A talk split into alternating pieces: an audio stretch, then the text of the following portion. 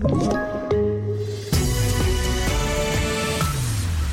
Sabuni-kritiker kvar oavsett SD-beslut. Hellre Krösa-Maja än Bagdad Bob. Ja, så beskriver John Eliasson vikten av att inte underskatta kriser. Och tillökning i tronföljden. Sofia har fött ett tredje barn. Ja, här är TV4-nyheterna som börjar med att flera av liberalledaren Nyamko Sabunis tyngsta kritiker meddelar att de stannar kvar i partiet även om partirådet beslutar om ett närmande till Sverigedemokraterna. Ledningen försöker in i det sista övertyga fler att rösta ja till att verka för en borgerlig regering även om den kräver stöd av SD. Och förhoppningen är att nå minst två tredjedelars majoritet på söndag. Vad händer om hon förlorar?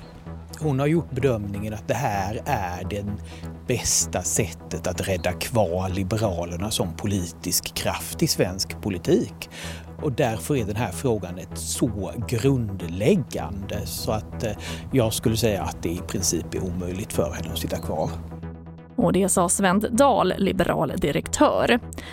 Och Sverige underskattade pandemin i början och på flera punkter hade MSB velat se mer och snabbare åtgärder. Det sa myndighetens före detta generaldirektör Dan Eliasson i dagens KU-förhör.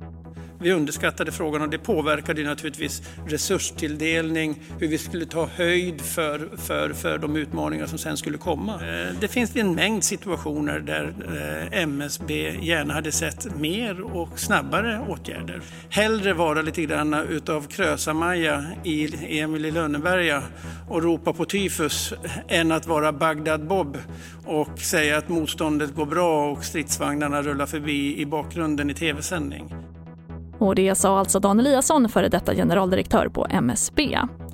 Och vi avslutar med att prinsessan Sofia och prins Carl Philip har fått sitt tredje barn, det meddelar hovet i ett pressmeddelande. Prinsessan Sofia födde idag en son på Danderyds sjukhus och både Sofia och pojken mår bra. Och det får avsluta TV4-nyheterna. Jag heter Charlotte Hemgren.